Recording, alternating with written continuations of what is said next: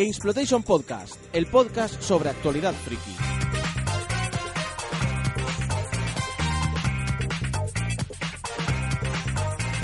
Hola y bienvenidos al GX Podcast, el podcast sobre actualidad friki. Soy Isaac Viana, el conductor de este programa.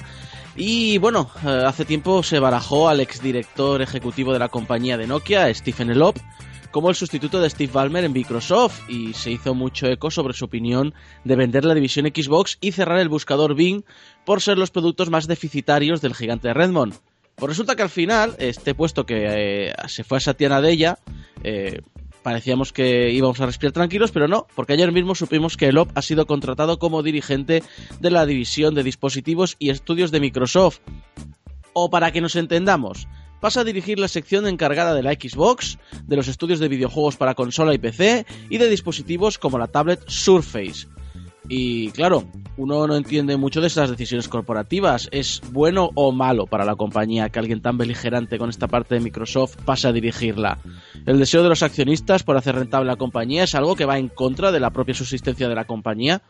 Para responder un poco a estas preguntas traigo conmigo a Abraham Limpo, desarrollador web en EcoPlanet Designs, aunque muchos le conoceréis mejor como Volcano, el ex colaborador de Game Over, experto en PC y gadgets. ¿Qué tal, Abraham? Hola, buenas tardes. Pues mira, por aquí andamos. Eh, su- Me alegro que me hayáis rescatado de ese dungeon.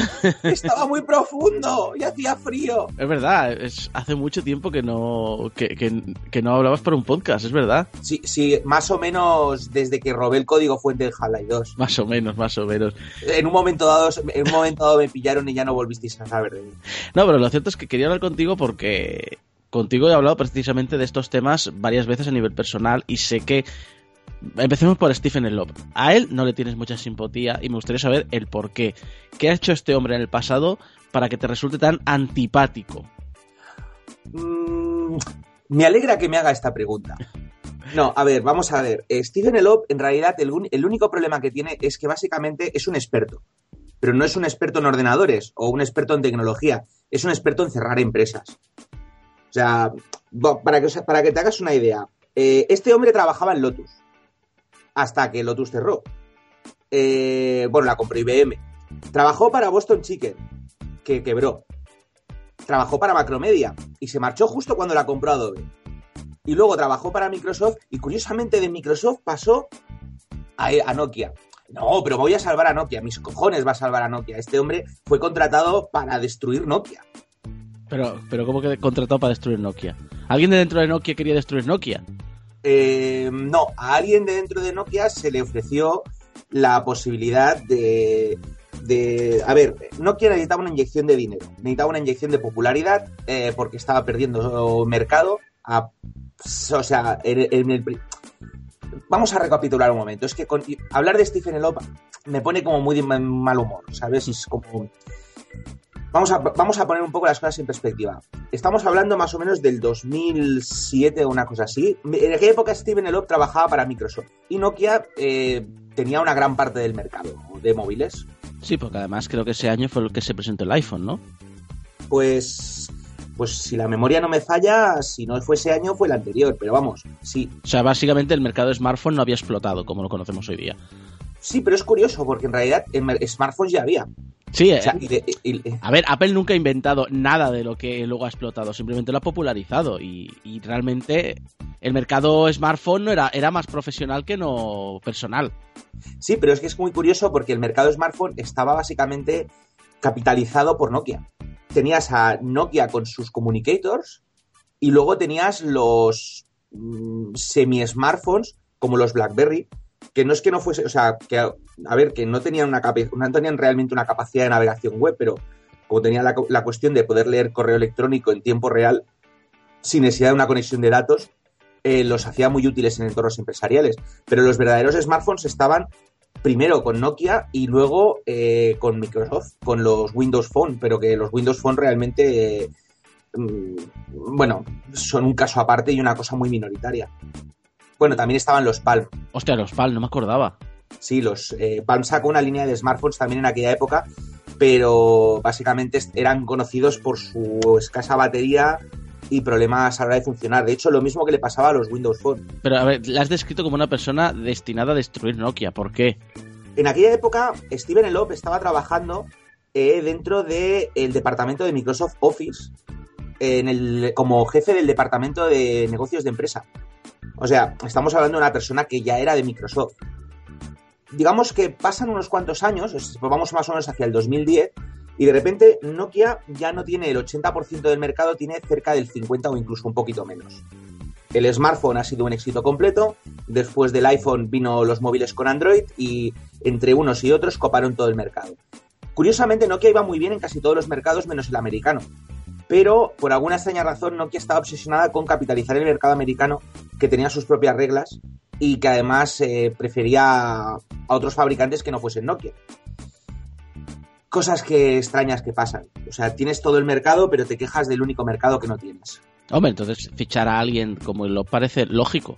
El problema que tenía Nokia en aquel momento es que era víctima de su propio éxito. O sea, por un lado tenemos el sistema, o sea, que todos los móviles de Nokia corrían Symbian, que era un sistema que en su momento estaba muy bien, pero luego pues se quedó atrasado y no pudieron actualizarlo.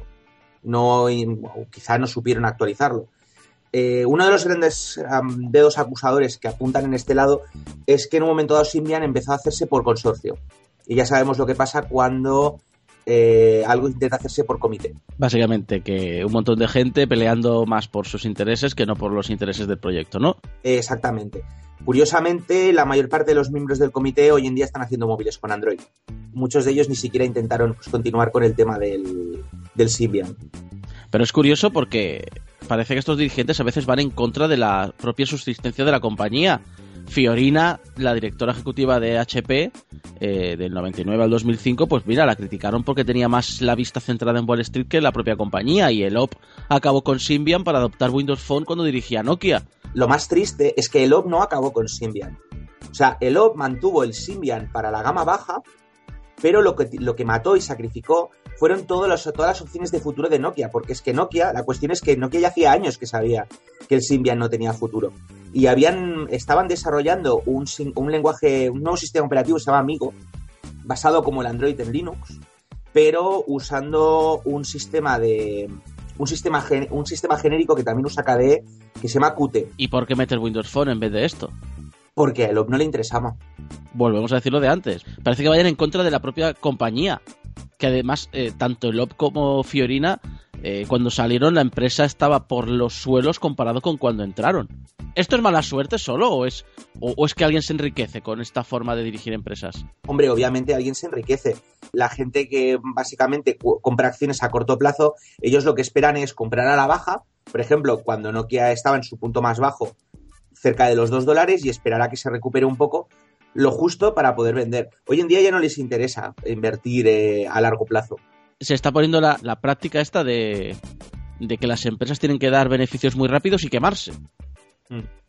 Pero es muy curioso porque Fiorina fue un caballo de Troya que entró cuando HP y Compaq se, fusionaron.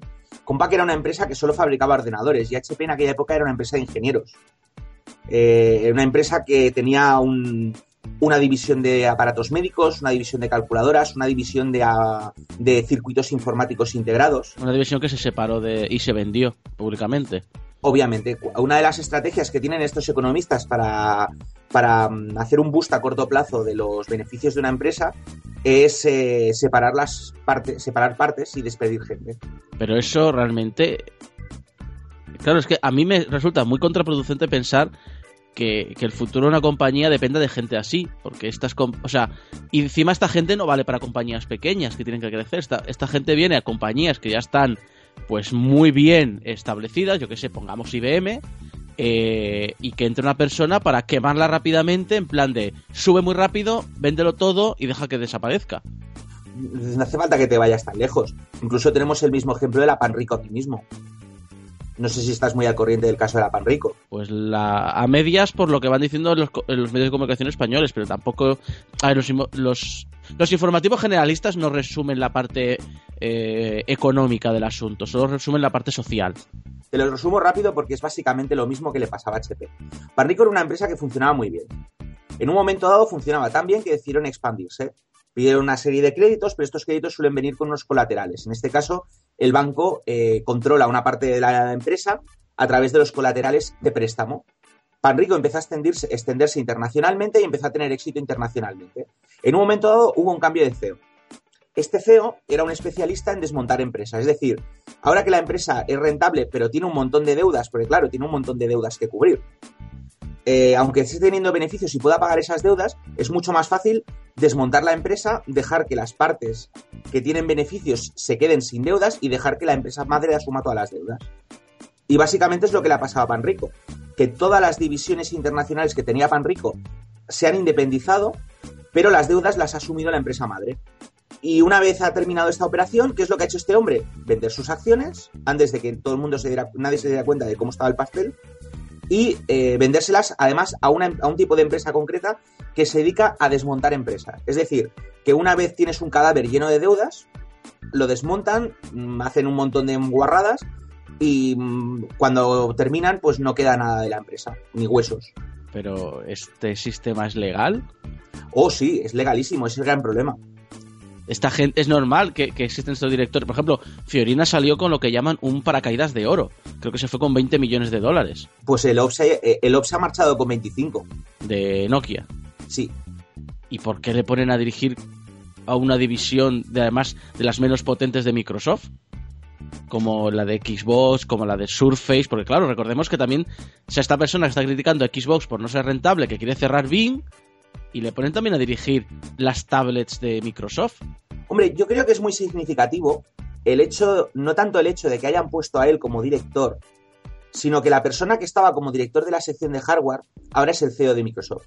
Sí, bueno, ahora el CEO de Microsoft es el que estaba en nube, que ha hecho mucho hincapié al respecto. Estaba, eh, dirigía mucho, Satya Nadella dirigía la división de, de, nube, entre otras cosas, y, me parece a mí que el futuro de Microsoft se va a centrar ahora mismo, a nivel de negocio al menos, en enfocar las partes de nube de todos sus sistemas operativos y dispositivos. Pero no sé yo si realmente Microsoft gana nada teniendo a, esta persona como, como el OP frente a una división que ha criticado tanto.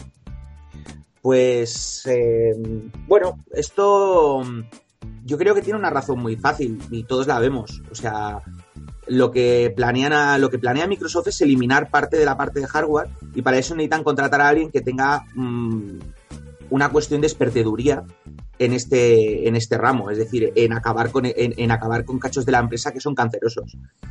Lo que pasa es que yo creo que en este caso las la cuestión de no es tanto un problema de la cuestión de la Xbox como del Surface supongo que te habrás fijado que el Surface está siendo un fracaso terrible. Mm.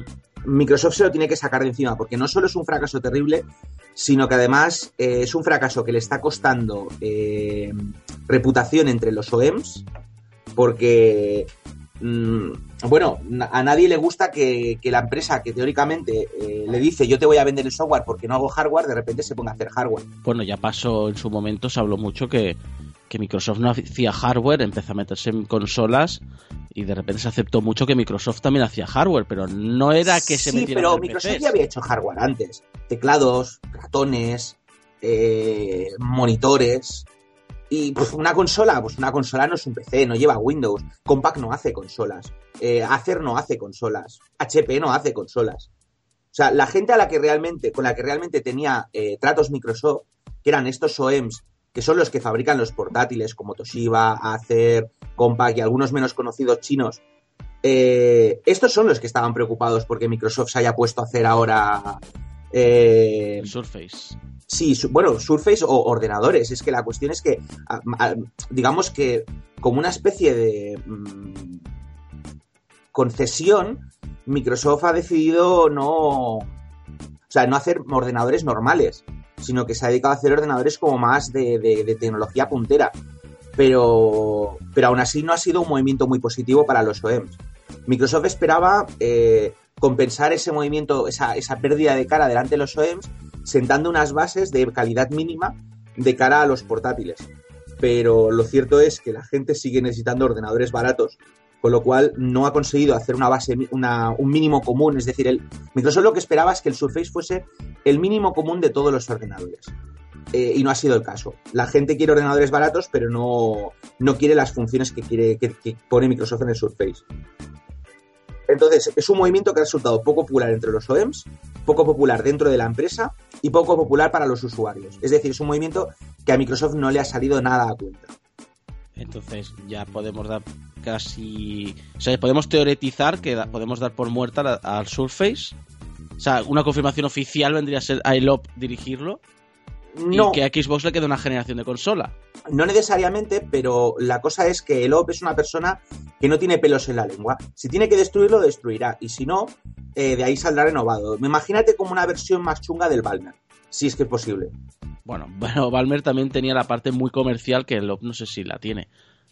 De hecho, el OP es más comercial. O sea, eh, Balmer lo que tiene es una parte muy técnica. Yo entiendo que el OP debe tener una parte técnica, pero es que en realidad, eh, no sé, o sea, mm, básicamente es que lo tienen porque es un hombre de Microsoft. Entonces, con, con Bill Gates fuera y con Balmer fuera, y con gente como Nadella o Elop dirigiendo la compañía o en puestos de, fuerza dentro de la compañía, ¿qué futuro le ves a Microsoft? Bueno, vamos a ver. Eh, por un lado tenemos la sección de nube. O sea, es muy significativo, como hemos comentado antes, que hayan puesto a de CEO a esta persona. Yo creo que una de las cosas que vamos a ver es que Bing no va a desaparecer. Parece una cosa muy obvia, pero una de las cosas que gritaban todos los eh, toda la gente de negocios como, como la que hemos comentado tan simpática que tenía las acciones de Panrico es que lo que tenía que hacer Microsoft era eliminar Bing y eliminar la Xbox la Xbox eh, daba unos beneficios mínimos, pero es que Bing ni siquiera da eso, da solo pérdidas porque es un servicio gratuito. Al poner de CEO a una persona especializada en cosas de nube es una indicación de que Microsoft quiere mantener una presencia en Internet fuerte. Un poco como decía en los 90 de que, y la gente se ríe en su momento, que todos usaríamos cajas tontas y conectaríamos nuestros servicios a Internet, que prácticamente pagaríamos por usar el Word en un Word que no era nuestro y que en el fondo es lo que estamos haciendo hoy día con Google Docs. Bueno, con Google Docs, con Office 365, con Adobe Creative Suite Subscription, con Creative Cloud, perdón. Eh, básicamente las grandes, las grandes empresas que, nos que estaban acostumbradas a cobrarnos 2.000 dólares por una licencia de software eh, están pasando todas a una, a una cuota mensual. No está siendo especialmente popular. La gente, a la gente básicamente no le gusta el concepto de que una vez dejo de pagar dejo de poder usar el software. Pero, claro, son ellos los que ponen las reglas, porque como no hay mucha competencia. Entonces, ¿el futuro vendría a ser enfocarse en luchar contra Google? ¿O morir en el intento? Mm, no creo, a ver, es que tienen un mercado diferente. A ver, por un lado Microsoft quiere el negocio de la nube, pero no tanto por, el, por competir con Google, sino por, por mantener la, preponderancia de los sistemas Windows. Es decir, eh, todo el mundo puede usar los servicios de Google independientemente de qué ordenador. Pero, sí, pero los servicios de nube de Windows solo funcionan en las máquinas con Windows. Lo cual parece que no tenga mucho sentido de base. Mm, bueno, depende del tipo de cosas que quieras hacer. O sea, Google, o sea, Microsoft quiere una presencia en Internet, pero no quiere una presencia en la web. Eh, eh, o sea, a ver, quiere una presencia mínima en la web, que, o sea, porque la gente usa la web para conectarse, pero para él la parte importante es vender eh, su software de servidores. Computación, básicamente. Sí. Pero no, sería independiente a que uses Windows en tu ordenador de casa, que te compute un ordenador que tenga Windows en el servidor. Mm, ya, bueno, pero es que tú no eres el cliente al que está buscando Microsoft.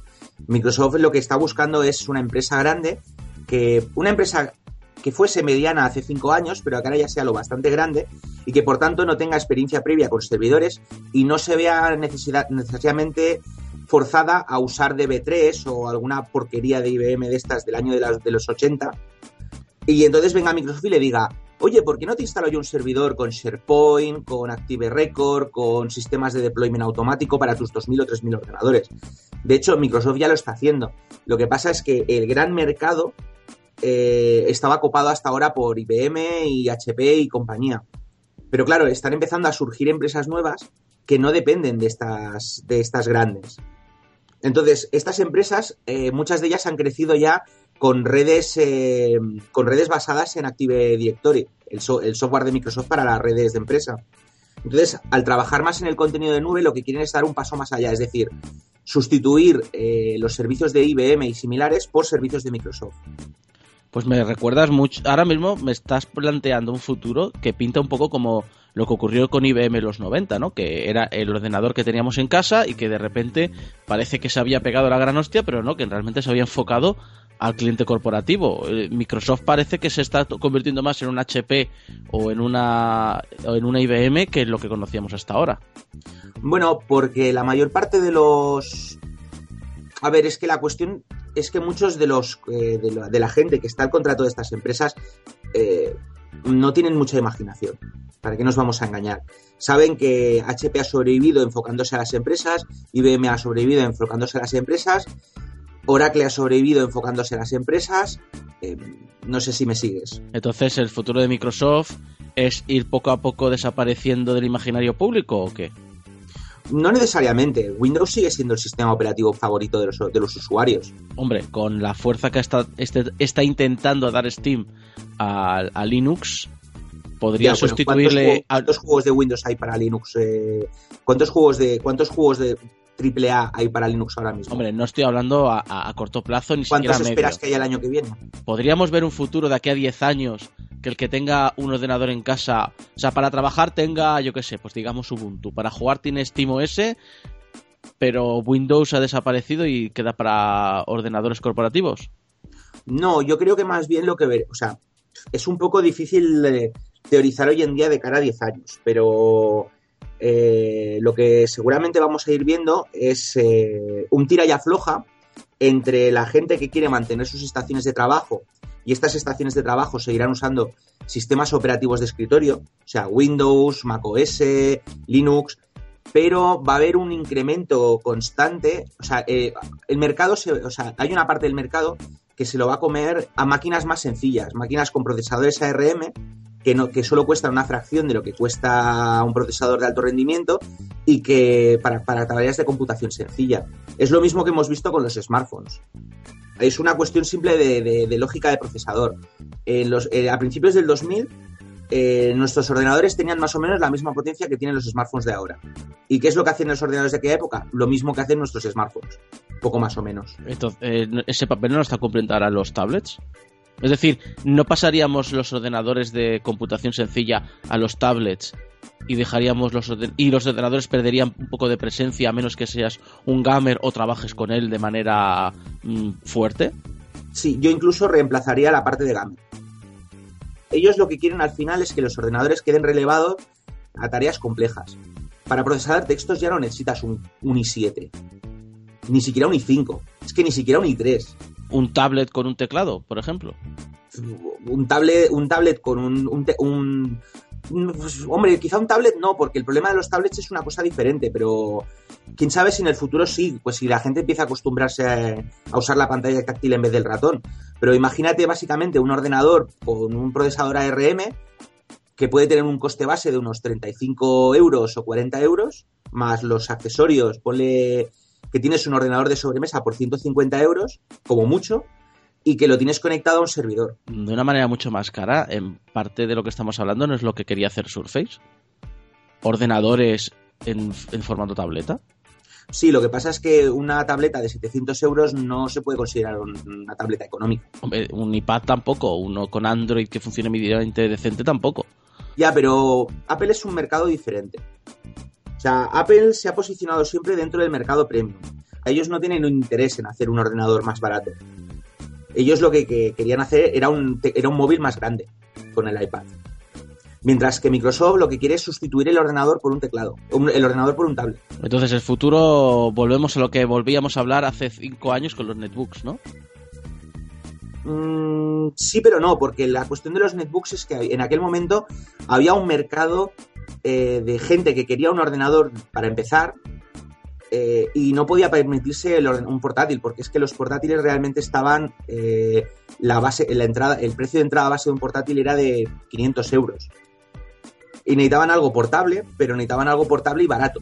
Y no les importaba pues que, estuviese limitado en prestaciones.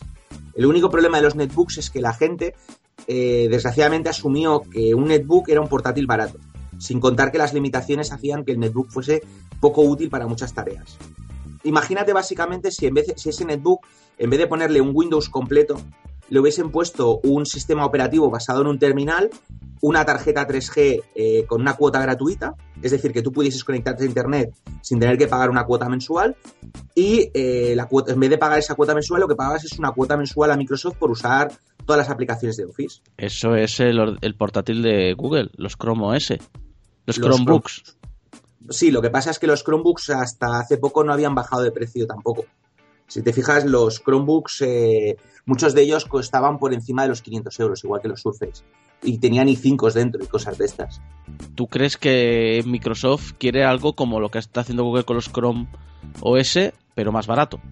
Lo que pasa es que es un concepto que, nunca ha desaparecido, que siempre se habla que, que es lo que quieren hacer las empresas, pero es complicado. A ver, para que te das una idea, mm, Linux siempre ha estado preparado para, para trabajar con terminales tontos. Es una parte de su herencia, de su herencia Unix, eh, donde los ordenadores eh, centrales normalmente era un mainframe súper potente y luego tenías un terminal externo. Eh, el X Windows, las famosas, la famosa, bueno, la librería de, gráfica de, de, Unix, está pensada para que tú te conectes en remoto a un servidor. Cuando tú te conectabas en el ordenador en local, lo que estaba haciendo era crear un servidor y un cliente en el mismo ordenador. Es decir, no es un concepto viejo, es un concepto prácticamente tan viejo como la informática. ¿Y entonces qué estamos esperando? ¿A que las redes móviles estén eh, mucho más eh, establecidas?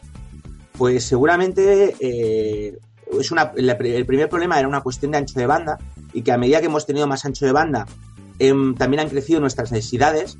Yo no me imagino, por ejemplo, en el 2000 pensando en un servicio como el Netflix. Pero quiero decir que vamos a eso, nos dirigimos a eso. Sí, pero claro, lo que tiene, o sea, ellos lo que están intentando luchar es, eh, o sea, a ellos, claro, claro que les interesa esto. Piensa que es quitarnos control a nosotros y todo lo que sea quitarnos control a nosotros es más, es mejor para ellos porque entonces son ellos los que dictan los términos. Como hemos hablado antes de las cuotas mensuales. Sí.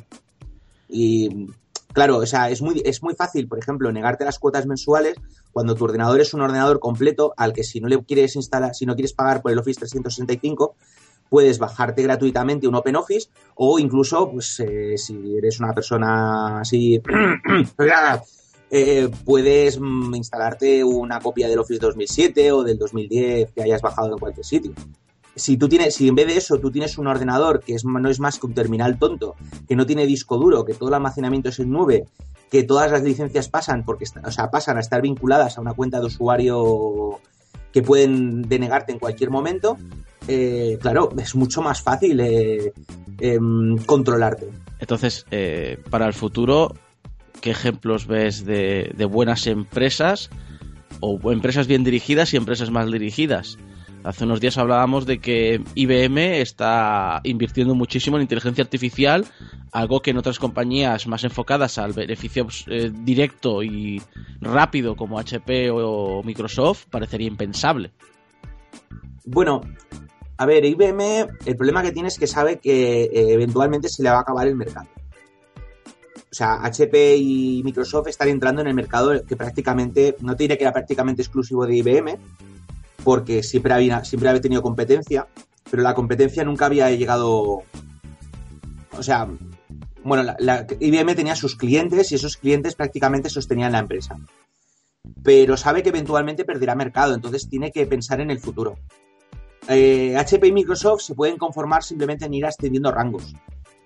Y las empresas que estén por debajo, pues solo tienen que ir ocupando el espacio. Entonces, no te digo a nivel de consumidor, porque digamos lo que digamos los frikis, pues el consumidor. No, versión resumida, a nivel de consumidor estamos jodidos. No, pero a nivel de consumidor por lo general le suele dar bastante igual, es decir, eh, no tengo ni mucha, no tengo mucha idea de tecnología, esto mola, me entretiene y poco más. Pero sí, a nivel hemos dejado, el año pasado ya dejamos claro que el consumidor es idiota. En el momento en que empezaron a comprar como locos portátiles que tenían la memoria soldada en placa. ¿A qué ordenador te refieres? Pues entre otros eh, el, MacBook, el MacBook Air, el MacBook Pro Slim, eh, creo que es MacBook Pro Retina o una cosa de esta, siempre me confundo con los nuevos nombres de Apple, porque son todos iguales todos los ultra, netbooks o como se llamen los portátiles ultra slim de Intel para el mercado Windows, todos estos portátiles traían la memoria soldada en placa. Es decir, en realidad te estás comprando un móvil de 2.000 dólares. No puedes ampliarlo, no puedes repararlo, no puedes cambiar la batería, no puedes ampliarla, no puedes ampliarlo de ninguna manera. Y si se estropea, lo tienes que mandar al servicio técnico porque cualquier reparación prácticamente te, es imposible a menos que tengas herramientas que valen lo mismo que tu portátil o más. Pero a nivel consumidor no creo que parezca importar demasiado porque en el fondo tampoco les va la vida en ello. Pero para nivel de gente que vive y que es aficionada a la tecnología, ¿cómo ves el futuro? A ver, es que yo creo que eso es... Mm, creo que básicamente el consumidor está jodido y no lo sabe. Porque tú has de tener en cuenta de que la mayor parte de los consumidores, al menos cuando yo he trabajado en tiendas de informática, sobre todo cuando la economía aprieta, el consumidor no tira su portátil viejo. Se va a la tienda de informática y le dice, oye niño, ¿qué podría hacer con este portátil para que fuese un poquito más rápido? Y eh, entonces es cuando el de la tienda de informática coge y le pone un disco duro más rápido, le pone un poco más de memoria.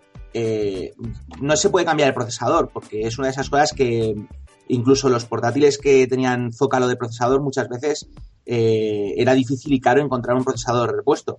Pero esto, por ejemplo, te permitía comprar un portátil con lo mínimo de memoria para correr el sistema operativo y con los años, cuando la tecnología madura y bajan los precios de la memoria, comprar cuatro o cinco veces esa cantidad de memoria.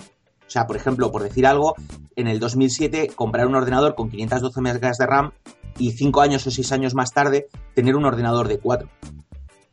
Eh, y aunque parezca mentira, es algo que el consumidor lo ha hecho mucho tiempo y no estoy hablando de los consumidores expertos. Los consumidores expertos justamente es al contrario, son los que están dispuestos cada seis meses a comprarse un ordenador nuevo.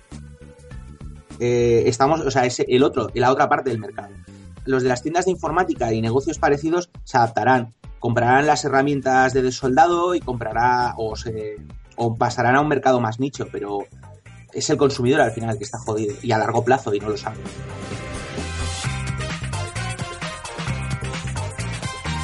Y hasta aquí Gamesplotation Podcast, el podcast de la actualidad friki. Puedes seguirnos a través de YouTube, iBox y iTunes. Síguenos cada semana en nuestra web, gamesplotation.es.